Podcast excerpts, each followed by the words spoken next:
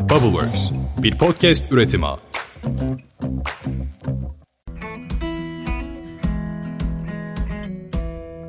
Herkese selam, Ditopik Düşünceler Podcast'a hoş geldiniz. Ben Dilara. Bu haftanın bölümünde başlangıcı geçenlerde arkadaşlarımla yaptığım tazecik bir delilikten bahsederek yapmak istiyorum. Geçen hafta biliyorsunuz ki Avatar 2 suyun yolu çıktı ve biz de dedik ki kızlarla ya hadi dedik ilk seansa gidelim ve Perşembeyi Cuma'ya bağlayan gece 12.30 seansıyla Avatar'ın ilk seansına gittik. Neden delilik diyorum? Çünkü sabah erkenden kalkıp işlerimize devam ettik ve 4-4.30 gibi evlerimizdeydik. Ama mükemmeldi ve ben her film açıldığımda, yani filmi gördüğüm an, daha böyle isimler kayarken falan arkadaşlarımızla film izlediğimizde uyuyakalan biriyim. O yüzden biraz böyle gırgırı döndü aramızda, işte bakalım Dilara uyuyacak mı falan. Hatta Instagram'da şöyle bir oylama yaptık. Aramızdan kim ilk uyur diye. Sağ olun gerçekten. Sadece benim hesabımda beni tanıyanlar değil, arkadaşlarımın hesaplarından beni tanımayan insanlar bile bana oy vermişler uyur diye. Öncelikle uyumadım. Uyumadım, gözümü bile kırpmadım ve sonuna kadar izledim. Ama bir sorun, neden uyumadım? Çünkü inanılmaz sürükleyici bir filmdi. İlki kadar güzeldi. Yani ilkinden hatta daha güzel sahneler vardı. Siz de gidin görün diye daha fazla detay vermeyeceğim. Devam edelim bu yaptığımız küçük delilikten. Gece seansına gittik, filmi izledik ve filmi izlerken zaten ben o seansa gitmeden önce birinci filmi tekrar izlemiştim ve o filmi izlerken de bunu düşündüm. Ya bu Avatar filmindeki Na'viler, Na'vi ırkı bana bir tabloyu hatırlatıyor ama hangi tabloyu? Daha sonra işte gece seansına gittiğimizde de hani böyle insanın zihni gece daha çok açılır ya. Öyle oldu gerçekten ve gece seansındayken o tablonun hangisi olduğunu hatırladım. Şimdi bu bölümde biraz böyle o tablodan, biraz Avatar'dan, biraz uzay dünyasından bahsedeceğiz. O zaman başlayalım isterseniz.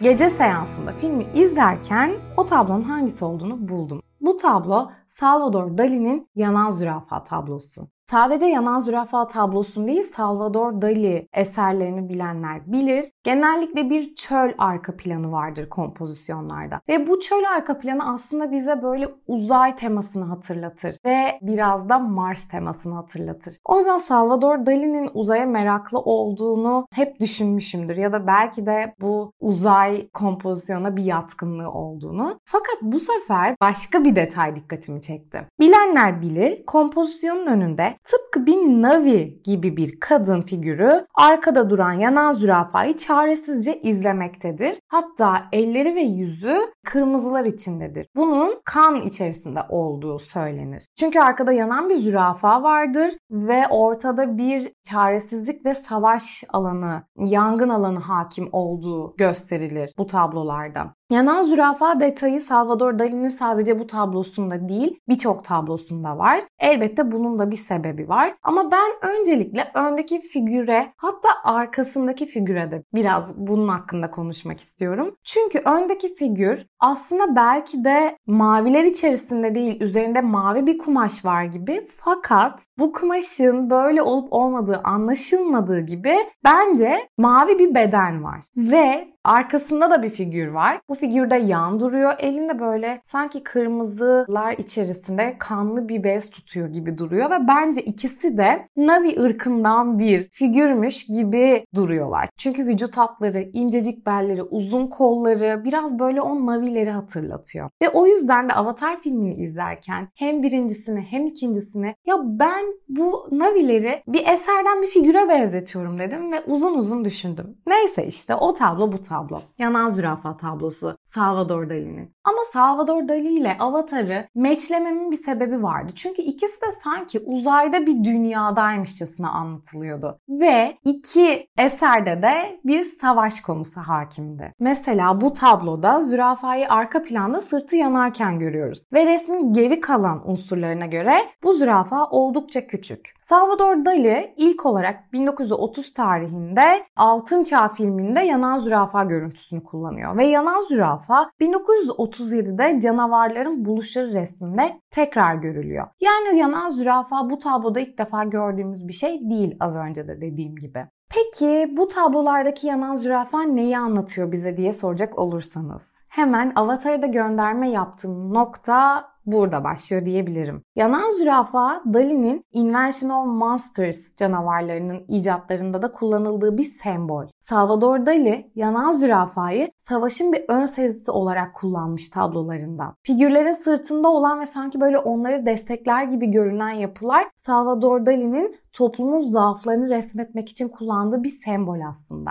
Ve Avatar'a döndüğümüzde de Avatar'ın şimdiye kadar yayınlanan 2 filminde çok sarsıcı savaşlar görüyoruz. Çünkü insan başka bir gezegeni keşfediyor. Pandora gezegeninden bahsediyorum. Ve Pandora gezegeninde tıpkı dünyada yaşayan insan ırkı gibi yaşayan bir Na'vi ırkı var. Ve bu Na'vi ırkını yerinden, yurdundan edercesine savaşlar başlatıyor. Ve tıpkı dünyayı harap ettiği gibi Pandora gezegenini de harap ederek egemenlik kurmaya çalışıyor. Yani aslında Avatar'daki savaşlarda Na'vi figürünün arkasındaki yanan zürafalar diyebiliriz. Sonra merak ettim, yani James Cameron Avatar'ı düşünürken, kurgularken, yönetmenliğini yaparken acaba bu tablodan hiç esinlenmiş miydi diye. Ki bilenler bilir, Cameron'ın asıl planı filmi Titanic'ten kısa süre sonra çıkartmaktı. Fakat James Cameron oturuyor diyor ki yani istediğim görsel efektler bu dönem için çok pahalı. O yüzden biraz daha bekleyeyim ve filmi 8 yıl daha bekletiyor. Yani Avatar aslında çok daha önce yazılmıştı. Titanic'ten daha eskiye dayanan bir geçmişi var. Ve bu kadar önceye dayanmasına rağmen Avatar'ın ilham kaynaklarından biri Salvador Dali'nin bu tablosu olarak geçmiyor kaynaklarda. Ya nasıl olur dedim. James Cameron, fark etmiyorsun ama Salvador Dali'nin bu tablosundan, yani yanan zürafa tablosundan etkilenmişsin abi dedim kendi kendime, ama tabii ki James Cameron'ın bundan haberi yok.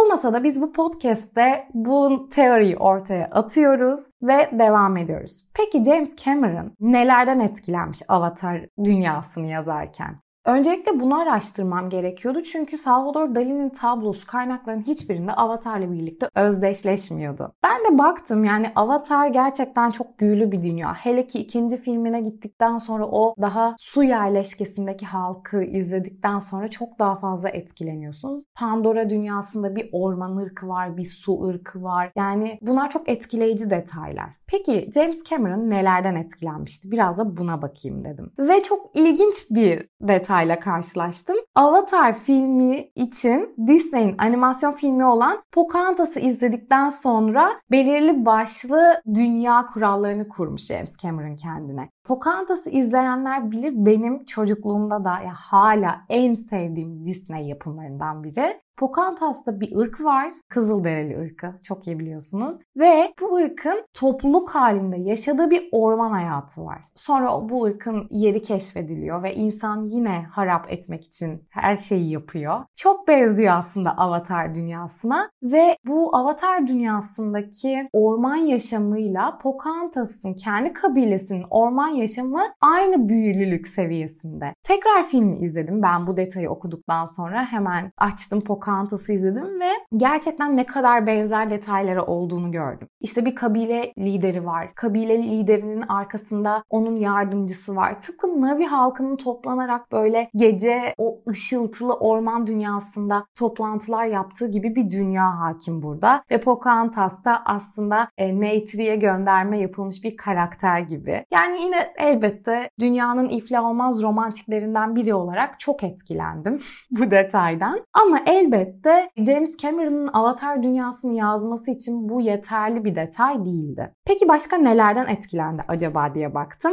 Ve şöyle bir detay daha buldum. Frank Herbert ve Bill Ransom'ın bilim kurgu romanları olan The Jesus Incident ve The Lazarus Effect'te tasvir edilen Destination Void evreniyle ciddi benzerlikler taşıyor Avatar filmi. Romanda da zaten Pandora adında bir gezegen var ve ölen kişilerin zihinlerinin yok olmadan önce bütünleştiği Avatar adında da bir zihin ağı var. Yani bence en büyük esin kaynağı Destination Void olmuş James Cameron için ve işte Pocahontas'ın o dünyasıyla, o kabile dünyasıyla da birleştirince Avatar dünyası ortaya çıkmış. Bir ilham kaynağı daha varmış James Cameron için. Asimov'un Foundation romanından. Burada da Pandora'daki canlıların birbirleriyle ve gezegenle birbirlerine bağlı olmalarıyla alakalı bir detay var. Çünkü bu romanda ağaçların birbiriyle olan bağı da anlatılıyor ve bu bağ aslında hayvanların, ağaçların, ruhların birbiriyle bağı Avatar'da da var. Avatar'ı izleyenler biliyor. İzlemeyenler varsa bence bu podcast bölümünden sonra izleyecekler. Yani James Cameron için böyle bir ilham kaynağı kavanozu varmış. Ama bu kavanozun içinde size podcast'ın başında anlattım. Salvador Dali'nin Yanan Zürafa tablosu yok. İnatla bulamadım. Her ne kadar ben bulamasam da bu kavanozun içine James Cameron için Salvador Dali'nin Yanan Zürafa tablosunu da atıyorum ve iddia ediyorum ki bu tablonun önündeki figür bir Na'vi figürü.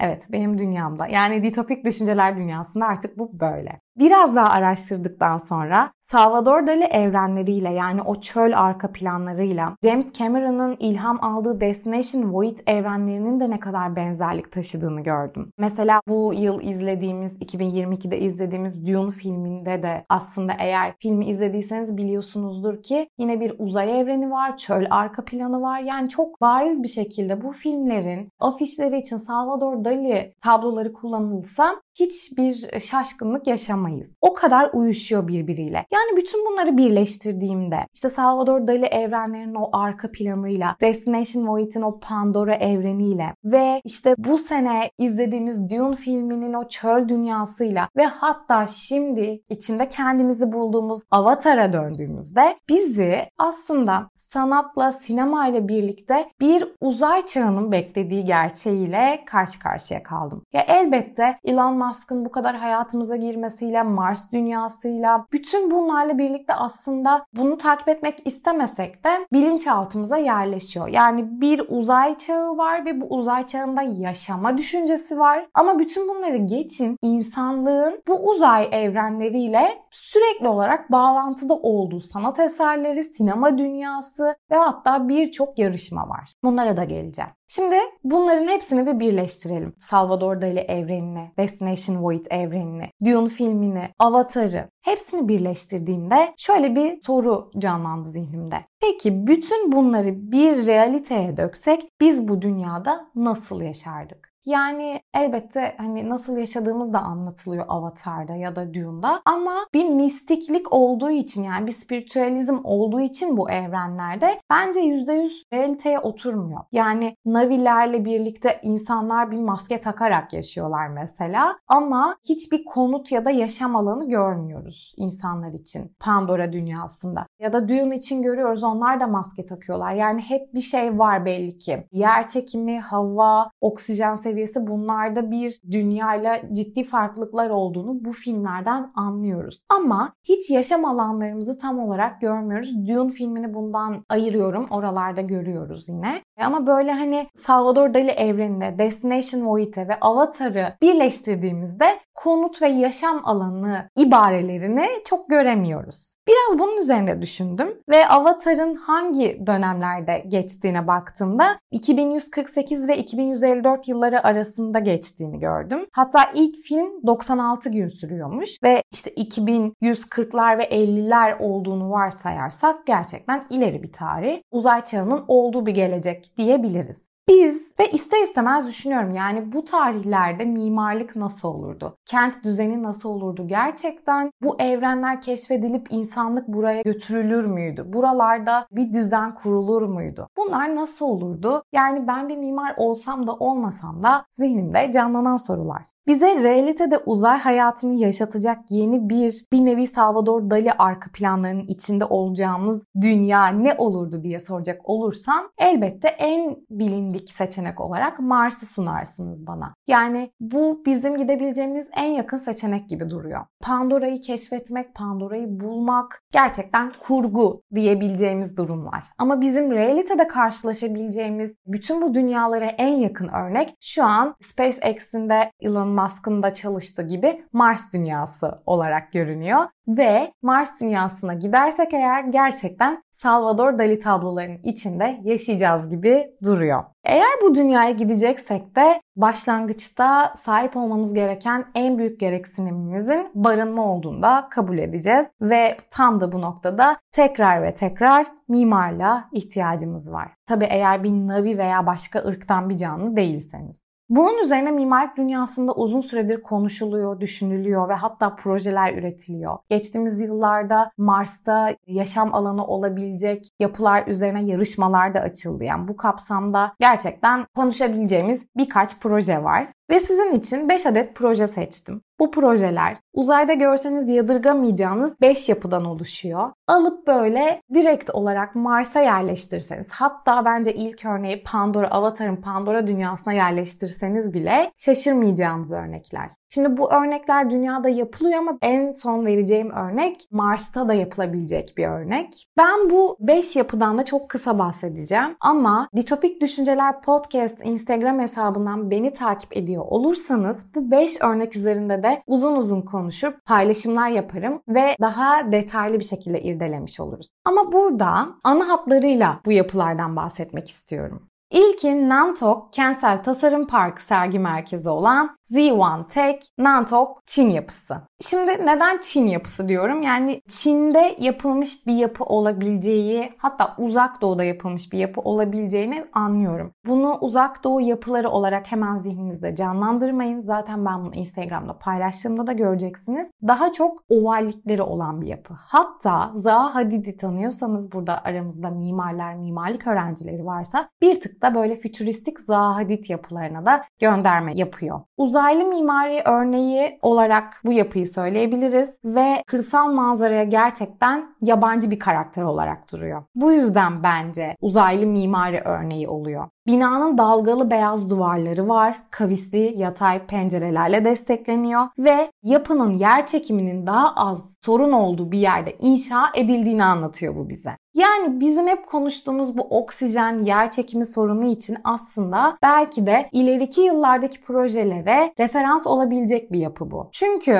yapının yer çekiminin daha az sorun olduğu detayı aslında birçok gezegende kullanılması gereken bir detay olabiliriz. Ve bu nedenle dünya dışı terimini alıyor bu yapı. Yapı da çok ikonik olarak küçük bir yapı bu arada. Dalgalı duvarlar ve de kavisli pencereler var. Ve onları destekleyen silindirik kolonlar var. Sadece benim bunları anlatmamla birlikte yapıyı gözünüzde canlandırabilirsiniz. Daha fazla detay vermeyeceğim. Çünkü biraz Salvador Dali tablolarında olduğu gibi betimlemelerden hayal kurmanızı istiyorum. Zaten ben bunları Instagram hesabımda paylaştığımda detaylı bir şekilde göreceksiniz. Burada bırakın hayal dünyamız konuşsun. Nasıl olsa Avatar'ı konuşuyoruz. Daha spiritüel, mistik kurgularla birlikte olabilecek bir uzay dünyasındayız ve şu an daha uygulanabilir projelerden bahsettiğim için o hayal dünyasından çok çıkalım istemiyorum.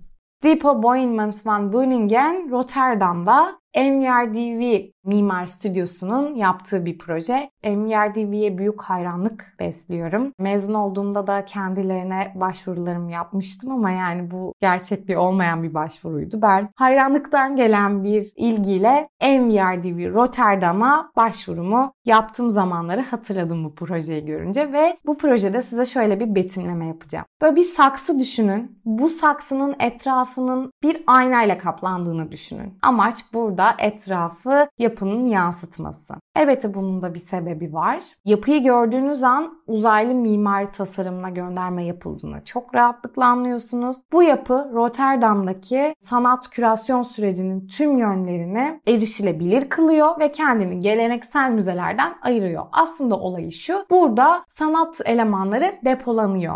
Ama MRDV ile çalışan işverenler demiş ki burada depoladığımız tüm sanat elemanlarını bir nevi sanat haline getirip tekrar gösterelim. Yani depo, restorasyon ve kataloglama çalışmalarını gizlemek yerine ziyaretçilere açalım ve galeri duvarlarında asılı olan eserlerin ötesinde sanatın nasıl oralara geldiğini takdir etsin ziyaretçiler ve onlara yeniden bir sunum alanı yaratalım. Değişik bir sistem. Çok anlaşılması zor biliyorum. Ben de araştırırken bir tık böyle zorlandım anlamakta. Çünkü süreci gerçekten zor arkadaşlar. Sergilerde gösterilecek eserler geliyor ama o eserlerin nasıl geldiği, nasıl depolandığı, arkadaki süreç, bunları hiç bilmiyoruz. Bunu göstermek adına değişik bir çalışma olmuş. Ve MRDV de bunun için böyle kocaman bir kütle tasarlamış ve bu kütlenin etrafını da tamamen aynalayarak uzay mimarisinden esinlenilmiş olduğunu göstermiş.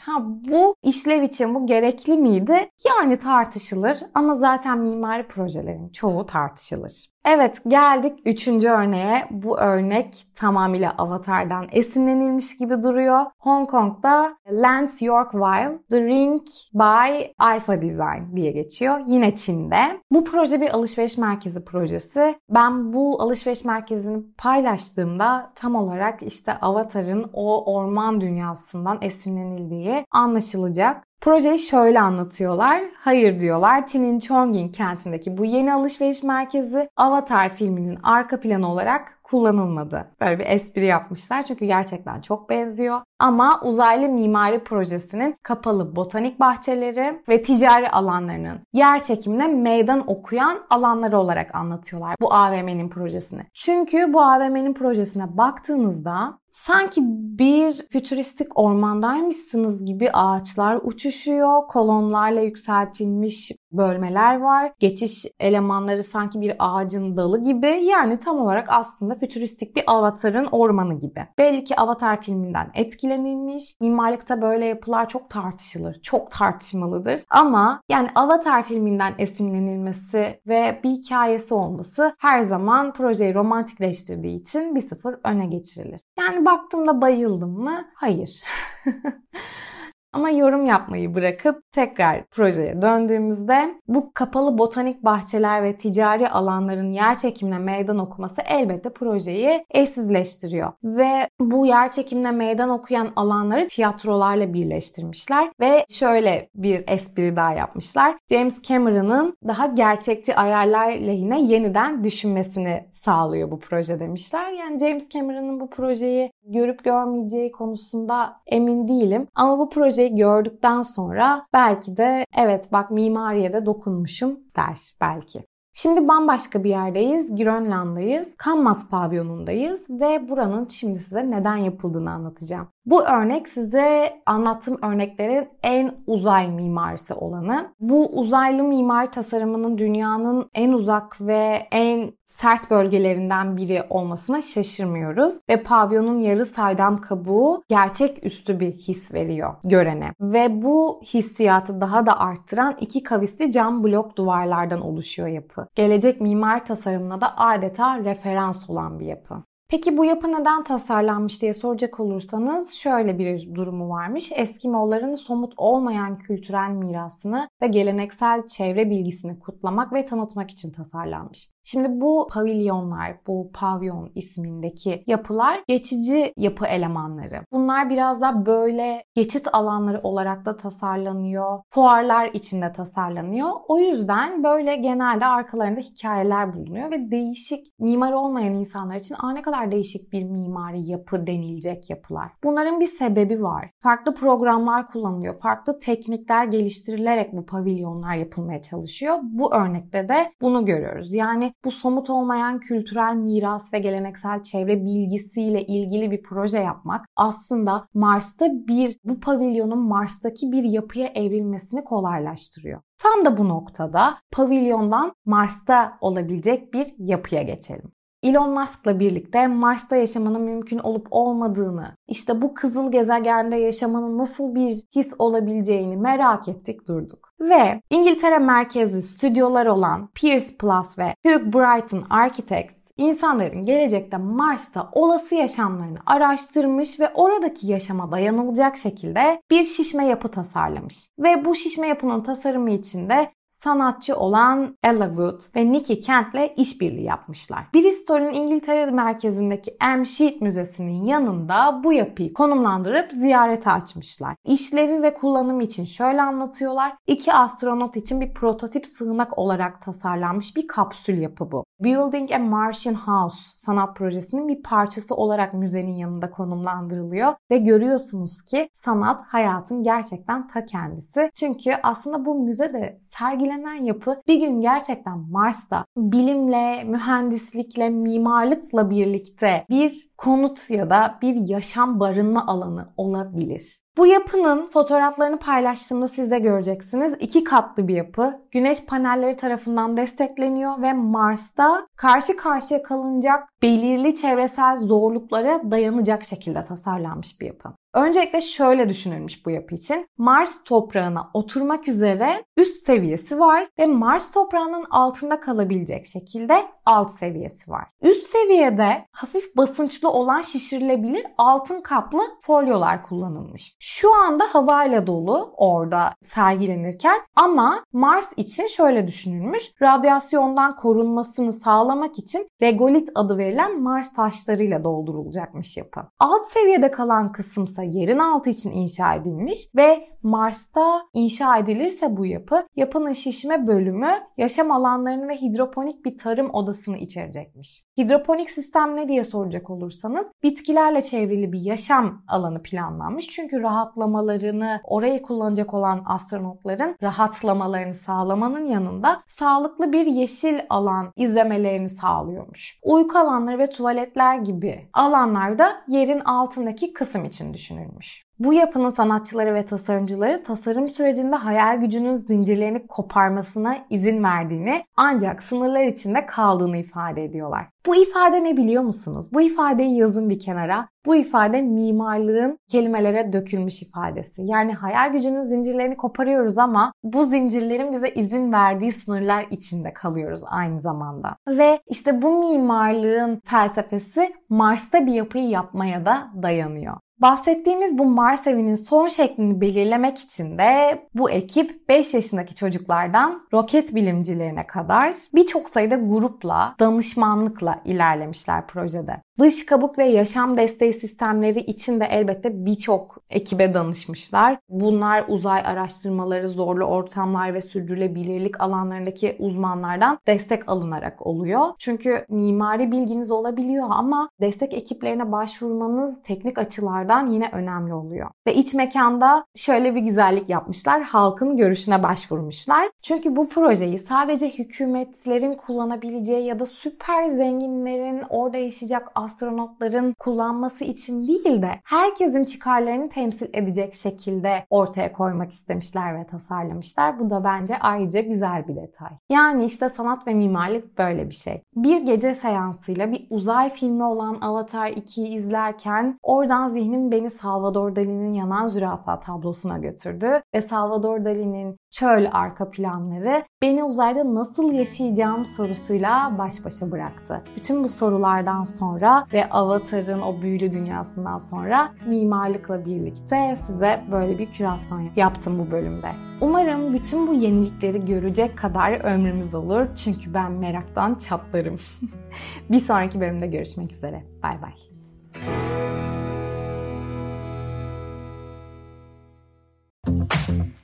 Bubble Works, bir podcast üretimi.